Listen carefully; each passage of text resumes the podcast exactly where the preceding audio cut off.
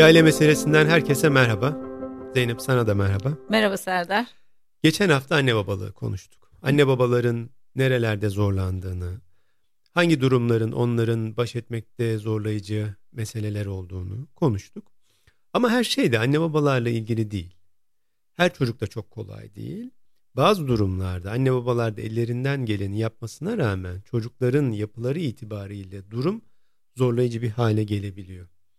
Bir çocuk doğumla getirdiği özellikleriyle ya da mizaç özellikleriyle diyelim nasıl zorlayıcı olabiliyor Zeynep? Senin karşına nasıl çocuklar çıkıyor?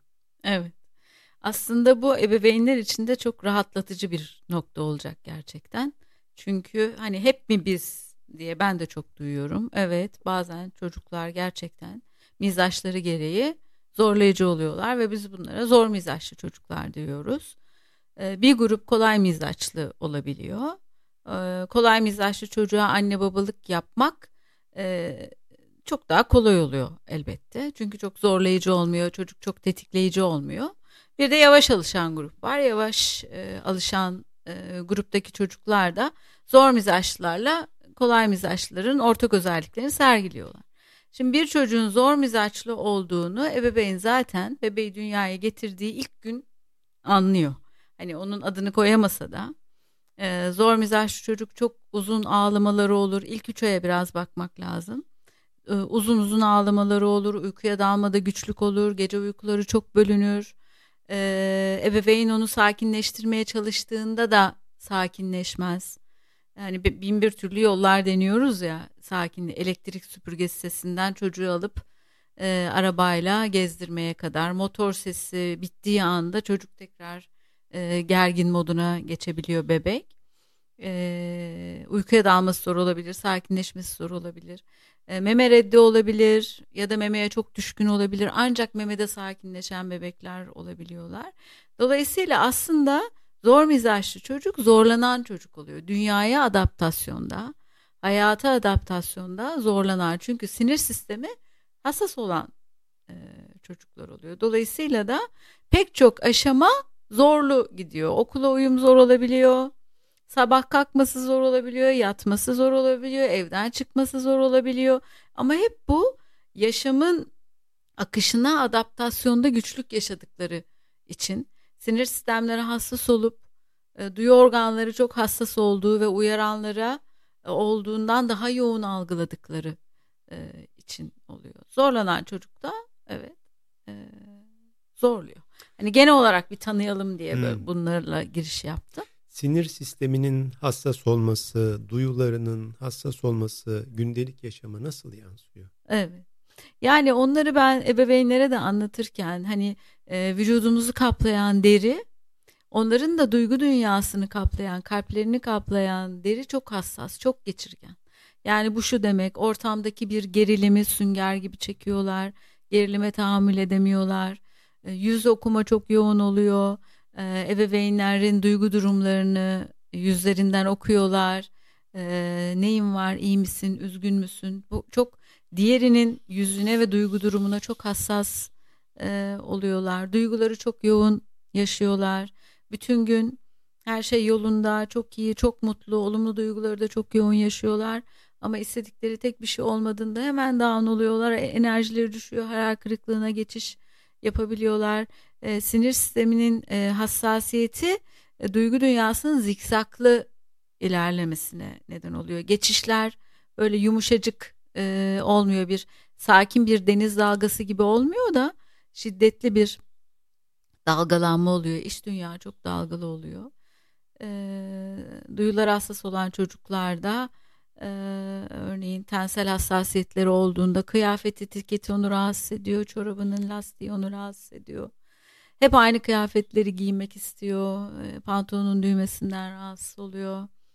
Yani senin de bildiğin e, işitsel hassasiyet oluyor. Gürültüde kulakları kapama. E, servis çok gürültülü. Sınıf çok gürültülü. A- aşırı bir hassasiyet. Kokuda, tatta. Senin de birebir deneyimlediğin. İstersen hmm. sen bahset onlardan. Hmm. Bu benim için... İçinde bulunduğum durumu anlama açısından hiç kolay değildi. Çocukken fark ettiğim bir şey de değildi. Yaşadığım ama adını koyamadığım, dışarıdan göremediğim, zaten çocukların böyle bir becerileri olmuyorlar ama ben gecekonduda büyüyen bir çocuk olmama rağmen çok estetik kaygılarımız yoktu. Temel ihtiyaçlarımız peşinde koşuyorduk. Ama kahvaltı sofrasında dünden kalmış reçel tabağının kenarındaki görüntü beni çok rahatsız ederdi ve sofraya oturmak istemezdim. Ya da oradaki peynirin kokusu ya da tam olarak pişmemiş bir yumurta beyazı midemi bulandırırdı. Ve annem kadıncağız çaresizlikle derdi ki ne istiyorsun oğlum, yapayım, hazırlayayım, bak getireyim, ne istiyor canın? Bilmiyordum yani bilmiyordum tarif de edemiyordum. O zaman sofradan peynirin ekmeğin arasına peynir koyup arkamı dönerek sofraya yiyordum. Sofradan uzaklaşarak yiyordum ya da bir başkasının ağzından çıkardığı kaşığın görüntüsü beni korkunç derecede rahatsız ediyordu. Ya da bir e, hissiyat, bir şeyin çıkardığı bir ses de olabilir, bir koku da olabilir ya da birinin bir şeye elini sürmesiyle ortaya çıkan hissiyat da olabilir. Bunlar o kadar karmaşık ve zorlayıcı ki yaşamayan birinin anlaması da çok zor. Evet. Çok hayalperest oluyordum. Yani böyle hayallere daldığım durumlar oluyordu. Ee, böyle bir vişne ağacının çiçeği beni çok heyecanlandırıyordu. Ya da işte acı çeken bir köpeği görmek beni bir anda kalp kırıklığına, gözyaşlarına gömüyordu. Ve gecekonduda büyüyen bir oğlan çocuğu olduğunda da bu alay konusu oluyordu. Yani hani diğer çocuklar ağaca çıkıyorlar, kavga ediyorlar, güreşiyorlar, boğuşuyorlar, maç yapıyorlar, sapanla kuş avlıyorlar. Korkunçtu benim için yani. Korkunçtu ama onlar çoğunluktaydı ve ben bir kişiydim. Hı-hı. O zaman normal olan onlardı, değişik olan. Hani evet. Zaten böyle çocukların hep bir adı olur. Bu biraz şeydir. Bu biraz aman bilmiyor musun? Ama bu biraz nazlıdır. Bu biraz sulu göz. Sulu gözdür. Aman bakma sen ona. Böyle hep bir etiket de vardır. Ee, ama hep şey hissedersin kendini. Ben biraz değişeyim. Hı-hı. Ben biraz farklıyım. Hı-hı. Keşke böyle olmasaydım evet. ama. Bunda cinsiyetin etkisi oldu mu böyle hani o mesela erkek çocuklara bu yükleme de biraz da fazla, hani kız çocuklara bu narinlik daha yakıştırılıyor ama hmm. bir erkek çocuk olarak da acaba ekstra bir şey hatırlıyor musun öyle? E tabii büyüdüğümüz ortam biraz maço bir ortamdı. Köyden gelmiş çocuklarla büyüdüm ben. Çok hayata böyle sıkı sıkı tutunan, kavgadan gözünü sakınmayan, büyük ağaçların en yüksek dalına tırmanan, ondan sonra top oynarken itişen, çekişen, öyle durumda sen hep şey çocuk oluyorsun. Kırılgan, nazenin, böyle sürekli dövüp dövüp gönderiyorlar. İşte oyun Topun oyun. varken de gönderiyorlar mı? Ya top patlayana kadar iyi de. Top patlayınca da gönderiyorlar seni. Ya da bir oyun oynanıyor. Ee, hep ayakkabısı saklanan sen oluyorsun. Çünkü o yumuşaklık bedenine de yansıyor. Yani evet. Onlar kadar mücadeleci de değilsin. Halbuki ben öyle bir çocuk değilmişim yani. Evet. Orada da anne tavrı. Annemin benim bu yapımla annemin koruyucu, endişeli, evet. kontrolcü tavrı birleşince benim dayanıklılığım düşmüş, yapabilirliğim düşmüş. Halbuki evet. ben öyle çocuk değilim. Şimdi bakıyorum kendime. Ben atlayan, zıplayan, hoplayan, tırmanan, gözünü budaktan sakınan. Korkusuz aslında, cesursun. Yani evet. hatta zaman zaman böyle aptalca denebilecek cesaret gösterileri yapan bir çocuğum. O da dürtüsel tarafım aslında.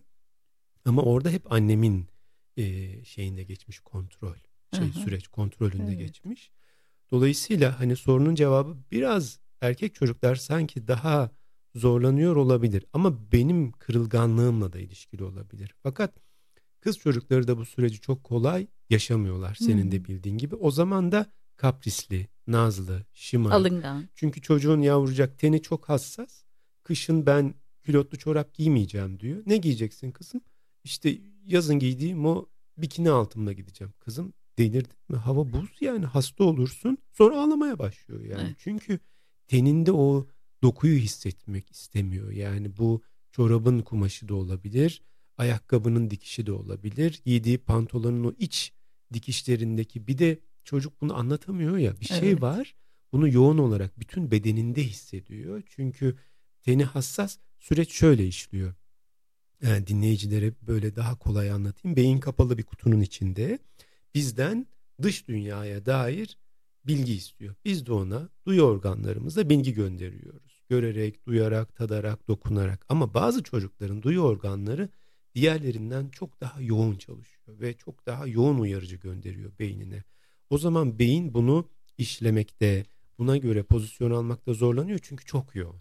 çok yoğun. Koku da çok yoğun, tat da çok yoğun, dokunma hissi de çok yoğun. Mesela şu an yayın yaptığımız masa, görmeyenler, dinleyenler için anlatıyorum, doğal, masif bir ahşap ve buna dokunmak yayın esnasında benim için yatıştırıcı bir etki yaratıyor.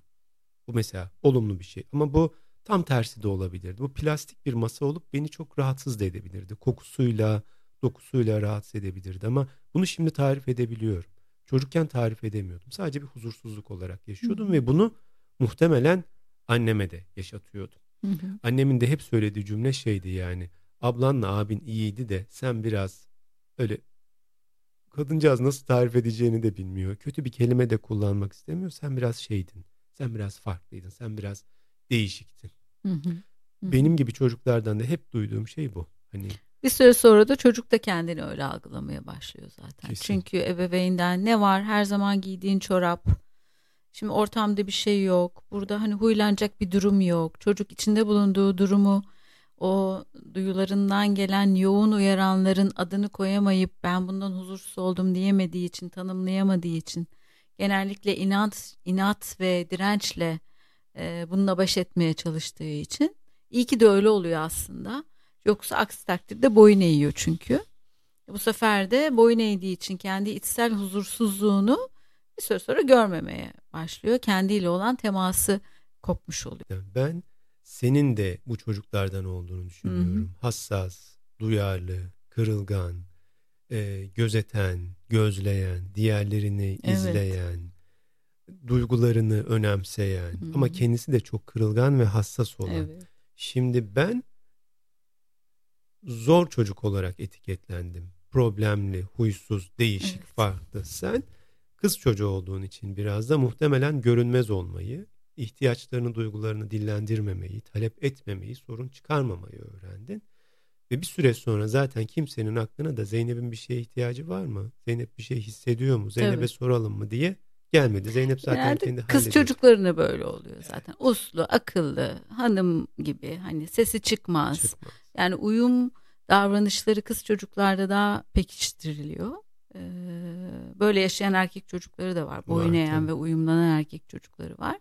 Ama erkek çocuk uyumlandığında ve boyun eğdiğinde o hassasiyet dayanıksızlık olarak nitelendiriliyor. Hı. Yani belki de buradan Ee, senin söylediğin gibi benim hassasiyetim de e, kırılganlığım da, sonrasında benim de kendimi fark ettiğim, hmm, adını koyabildiğim, çünkü bazen kırılganlıkla e, daha güçlüymüş gibi davranarak baş etmek durumunda kalıyorsunuz. Aşırı telafi. Evet, yani benim yaptığım oydu, daha güçlü, dayanıklı, baş edebilir, soğukkanlı, kendimi uzun yıllar e, böyle tanımladım, ama sonra fark ettim ki aslında çok kırılgan ve hassas bir tarafım var. Öyle de bir çocukmuşum. Ee, hani e, çok sulu gözlü, ağlayan, narin, böyle şeyler söylendiğini de bana yönelik hatırlıyorum çocuklukta. Ama bu e, lise sonrasında tam tersine döndü. Belli ki ben de o narinlik ve hassasiyeti diğerlerinden gelen geri bildirimle zayıflık olarak algıladığım için ben onu hani daha güçlü ve kontrolcü taraflarımla, işte çalışkan, yapan, eden, üstesinden gelen, bir süre sonra da bazı şeyleri hissetmeyen tarafımla belki baş ettim. Ama ebeveynlerle çalışırken de ben bu hassasiyeti çocuklara anlatacağım diyorum. Onun hassas bir çocuk olduğunu ona söyleyeceğim. Ebeveynler burada çok tedirgin oluyorlar. Bunu ona söylersek bu ona iyi gelir mi?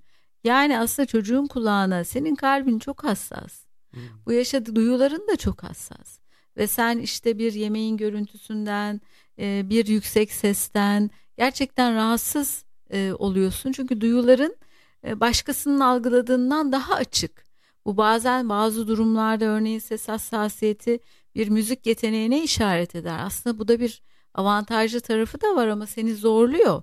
Ve bu normal ve bu seni diğerlerinden farklı, değişik, e, zayıf, e, bir çocuk, kusurlu bir çocuk e, yapmıyoryu çocuğun kulağına fısıldadığında, e, ben bunu söylediğimde e, çocuğun yüzünde açan o gülüş, gözlerindeki ışıldama gerçekten şahane oluyor. Çünkü çocuk rahatlıyor. Ebeveynin korkusu kendini zayıf hisseder mi oluyor? O yüzden orada da söylediğim şey şu: hassas ve dayanıklı çocuklar istediğimiz. Hassas ve dayanıksız olduğunda zorluk oluyor. Hmm. Ama bir çocuk hem hassas olup hem dayanıklı olduğunda çok diğerinin halinden anlayan, diğerine dönük, hayatı kolaylaştıran, e, merhametli, çiçek seven, böcek seven, hayvan seven, e, aslında tüm canlılara kucak açan ve dünyanın da şu an olduğu halden daha iyi bir hale gelmesini, o noktayı taşıyacak çocuklar e, oluyorlar. Ama bunun yolu o hassasiyetin farkındalığı, bu bir kusur değil.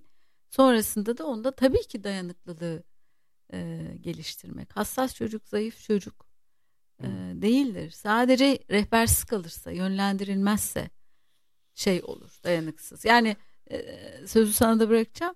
Ağlayan bir çocuğa azıcık dayanıklı ol, güçlü ol dediğimizde hassasiyetini e, kusurlaştırmış oluyoruz.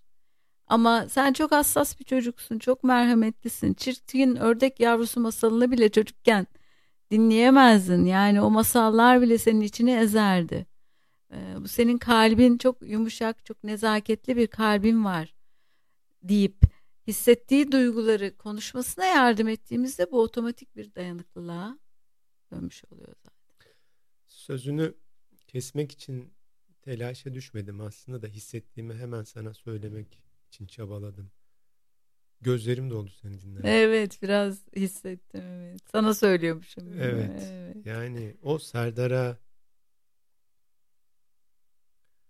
o zaman biri gelip bunları söyleseydi ben e, kırk yaşlarıma kadar hissettiğim kusurluluğu hissetmezdim. Evet. Birinin beni görmüş olması, bunun bir adının olması, bunun tamamıyla zayıflık olmaması, hatta bunun çok güçlü yanlarının da olacak olması, yalnız olmadığımı bilmek, bir yetişkinin bunu kabul etmesi ve bağrına basması olağanüstü kıymetli bir hediye olurdu yani. O dönemde o Serdar'ın en çok ihtiyaç duyduğu şey oydu yani. O yüzden mesela şimdi... Ve o çocuklar hiç de büyümüyorlar yani. Burada çocuk modları çok güçlü oluyor. Şimdi seni o çocuk dinledi yani. Hı-hı. Hala iyi geliyor mesela. Bunu duymaya hala ihtiyacım ya, var. Evet. Hala. Serdar. Sorun yok. Evet. Sahip olduğun şeyler seni zayıf yapmıyor, ya, kusurlu evet, yapmıyor. Diğerlerinden evet, daha değişik değilsin. Evet. Evet. Ha, evet. Teşekkür ederim. Evet. Neyse ki ben o Serdar'ı on yedi yaşında görmüştüm.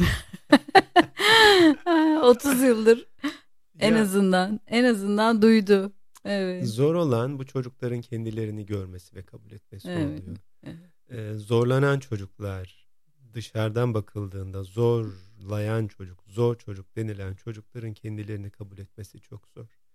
Çünkü sese karşı hassasım, midem bulanıyor, bir şeyin güzelliği beni çok heyecanlandırırken çirkinliği bir anda dünyayı çekilmez bir hale getiriyor.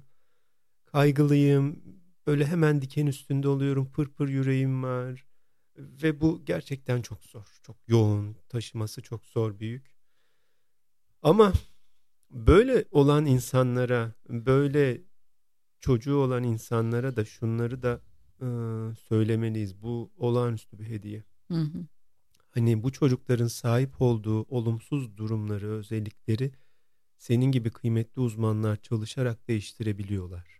Ama bu çocukların sahip olduğu olumlu özellikleri hiçbir uzman onlara çalışarak kazandıramaz. Bunları doğumla ya getirirsin ya getirmez. Tabii ki belli bir ölçüde katkısı olur. Ama bu çocukların sahip olduğu şeyler olağanüstü kıymetli. Şimdi kendimi methetmek istemiyorum ama bu durum benim için nasıl bir mesleki avantaj haline geldi?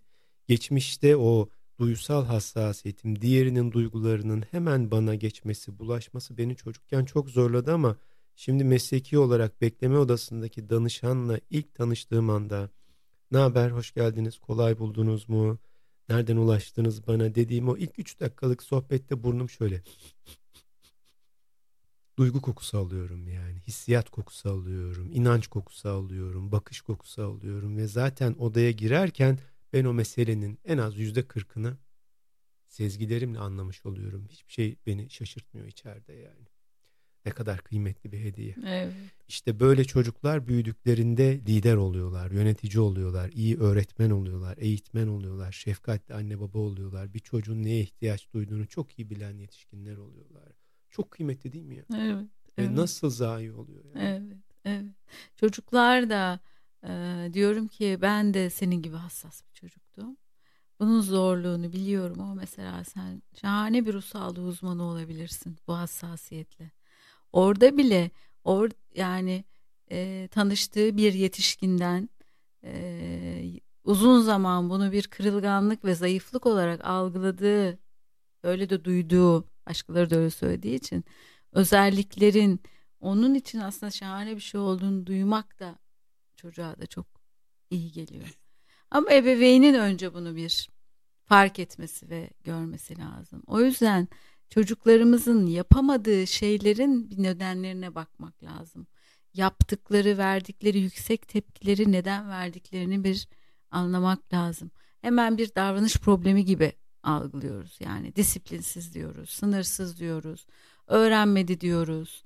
İşte e, hani düzeltilmesi gereken bir şey var gibi cezalandırıcı taraftan bakıyoruz ama çocuk bir şey yapıyorsa ya da yapmıyorsa, bir şeyi yüksekten yapıyorsa muhakkak onun bir e, sebebi vardır. Duysal hassasiyet olarak okumak isteyenler okuyabilirler. Hassas mizaçlı, zor mizaçlı çocuklar olarak bir bakmak, o çerçeveden bir bakmak e, lazım. Biraz da böyle neler olduğuna dair, onun iç dünyasında ne olduğuna dair biraz o merakı da bak merakla da çocuğa yaklaşmak lazım. Hani hemen gözlerin dolu veriyor. Ne oluyor? Ne hissediyorsun? İç dünyanda ne oluyor? Hemen göz dolmasını e, ağlamaya geçme ya da sulu gözlük yapma gibi etiketlemeden önce o e, iç dünyadaki hassasiyeti biz anlayamıyorsak bile çocuğu belki konuşturmak lazım. Yani belki Serdar'a ne olduğunu anlatmasalardı da ama e, ne oluyor içinde? Nasıl hissediyorsun sen? Öyle yüksek tepkiler veriyorsun diye sorsalardı da yeterdi. Hı. Anlamlandırması. Bir çocuğun İçin. hem hassas hem dayanıklı olması nasıl mümkün oluyor Zeynep? Evet. Hassasiyetin kabulü bu atılacak, direnç gösterilecek ya da küçümsenecek, eleştirilecek bir özellik değil. Her şeyle ilgili bir durumda aslında kabulle başlıyor. Bunu kabul etme hassasiyeti ve bunu olumlu bir özellik olarak e, kabul etme. Ee, ve bu iç dünya, bu çocuklar sünger gibiler, hassas oldukları için her şeyi yoğun yaşıyorlar. Ee, duygusal havuzları çabuk doluyor. O havuzlara çeşme açmamız gerekiyor. Havuz problemlerindeki gibi. Hani bir Hocam, taraftan doluyor. Tam olarak bir bu, evet, tesisat, tesisat işi. Evet. Ben tesisatçı da değilim gerçi. Söylüyorum anne babayı tesisatçı.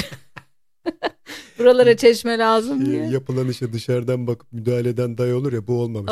Şöyle. Yani duygular yoğun, duygu havuzu hızlı doluyor ve bir çırpıda doluyorsa o zaman onu boşaltacak şeyler. Bir, duygular üzerinde konuşmak, duyguları adlandırmak, duygu kelimeleri. Burası karmaşık, havuz bir sürü duygu var içerisinde. Ne hissediyor? Bunu söylemek, fark ettirmek bile yeterli. Sporla ilgilenmek. Duygu çıkışı, enerjidir duygu, enerjinin çıkması gerekir. E, sanatla ilgilenmek yine duygusal ifadenin bir e, yoludur.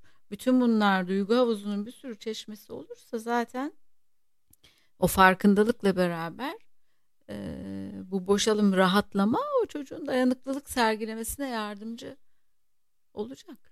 Yani çocuk neyin içinde olduğunu adlandırırsa, anlamlandırırsa zaten bunu yönetebilme evet, potansiyeline sahip evet, değil olacak, mi? Evet. Sadece neyin içinde olduğunu evet. anlatmak lazım evet, çocuğa. Evet. Yani buradan gelen duygu yoğunlaşıyor diye düşünün. Buraları kaplıyor, zihne kadar gidiyor. Öyle olunca hareketsiz kılıyor. Boğuluyor yani duygu. Denizinde boğuluyor. Hı hı.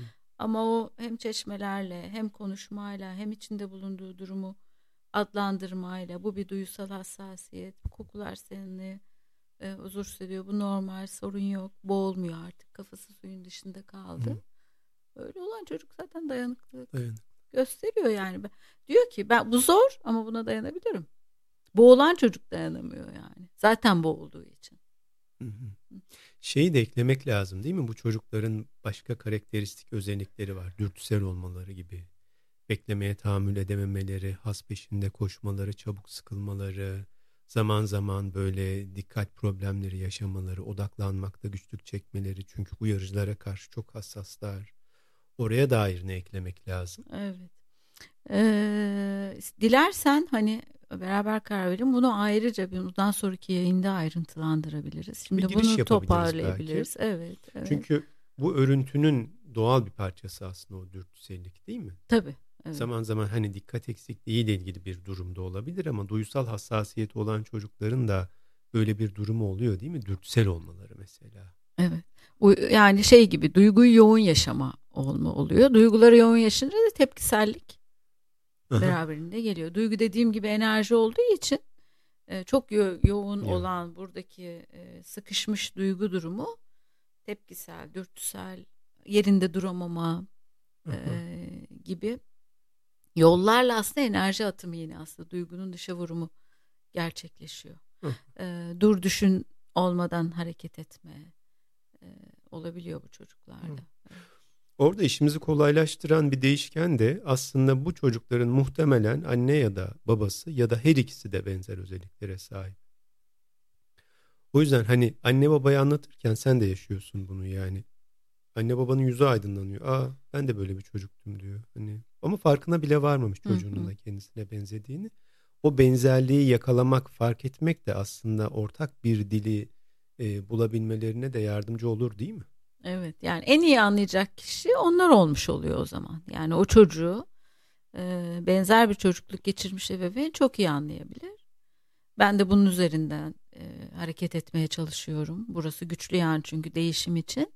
Ama bazen ben de öyle bir çocuktum ama ben hatalar yaptım, o yapmasın diye aşırı bir kontrol ve cezalandırıcı taraftan da ebeveyn hareket edebiliyor. Bu her zaman avantaj olmuyor. Onu avantaja çevirmek şey. gerekiyor, süreçte gerekiyor, evet. Yani bunun avantaja çevirip çocuğun halinden anlayıp e, onun yanında şefkatle durmayı başardığımızda zaten bu işler, çocukların işi çok kolaylaşmış oluyor. Evet. Aslında anne babalık çocuk la ilişki çok da şey, böyle bunu söylemek kolay tabii, biliyorum yapması bundan daha zor ama böyle bir hayatı paylaşmaya başladığında, gündelik yaşama dair ortak bir dil bulunduğunda, sohbet edilebildiğinde, zorlanılan konular üzerine konuşulabildiğinde hem anne baba için hem çocuk için kolaylaştırıcı da oluyor, değil mi? Ya görüyorum yavrum çok zorlanıyorsun, ne zorluyor seni hani, ya da çocuğun ya biliyorum sizin için hani bazı sorunlar doğuyor ama ben de zorlanıyorum diyebilmesi mesela.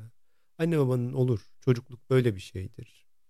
Senin anne baban var, yalnız değilsin gibi böyle bir küçük sohbetler evet. hayatı bence çok kolay ve mümkün kılıyor yani. Hı-hı. Mümkün. Bu kadar Hı-hı. zorlanmak zorunda. Bu çocuklar tabii ki zorlayıcı, tabii ki talepkar. Hemen böyle istemedikleri bir şey olduğunda, istedikleri bir şey olmayınca düşüyorlar, sizi de düşürüyorlar. Israrcılar, zaman zaman öfkelenebiliyorlar, yüksekler. Ama böyle küçük yollarla bunu kolaylaştırmak da mümkün. Korkmayın yani. Korkmayın. Hı-hı. Hali hazırda yaşadığınız şey bundan daha zor aslında demek lazım anne babalara evet. da herhalde. Evet. Yani ebeveynle çocuk ilişkisi bu noktada sorun durumlar için vücudun dolaşım sistemi gibi. Dolaşım sisteminde akışkanlık olursa bütün vücut organlarına kan gidiyor ya, oksijen gidiyor ve organlar işlevlerini yerine getiriyor. Dolaşım sisteminde tıkanıklık olursa sıkıntılar başlıyor. O yüzden siz çocuğun hayat, duygusal dünyasında hayata tutunabilmesi için, dayanıklılığı için vücudun o dolaşım sistemi gibisiniz. Oksijen taşımanız lazım her yere. O oksijeni taşıyacak yaklaşım ve tutum da senin söylediğin gibi. Hallederiz. Zorlanıyorsun, bakarız, biz senin yanındayız diyen bir ebeveynin varlığı. Hoca hanım, bu benzetmenin üstüne evet. bence bir şey söylememek evet, lazım. Evet. Ağzınıza sağlık. Sağ olun, sizin de. Ee, çocuğunuzun kafasına kan gitsin, oksijen gitsin. Ama bunu şakaya vur- vurursan benim bu güzel anlatımım. Üstüne bir şey söylememiş mi oldun şu an şey, Serdar Allah şey, aşkına? Son kapanışta sanki bütün puanlar sana gitti gibi oldu. Oraya çaresizce. Bir kere de öyle olabilir. Bir kere. Bir kere çaresizce Serdar. Ama böyle merhamet bir edilesi kere, bir şekilde bir, evet. bir duruş sergilemeye çalıştım. Merhamet edilecek. Teşekkür etmen seni yukarı taşır. Evet. Takdir etmen. Evet. evet. Konuştukça bendeki puanlar sana doğru gidiyor. saygınlığım için bu programı bitirmem gerektiğini evet. düşünüyorum. Bizi dinlediğiniz için çok teşekkür ederiz. Ee, her zaman e, yanınızdayız. Yalnız hissetmeyin kendinizi. Bize ulaşın, yazın, yorum yapın, haberdar edin. Buradan ulaşabildiğimiz kadarıyla e, size el vermeye çalışırız. Herkese çokça sevgiler, iyi haftalar. İyi haftalar. Görüşmek üzere.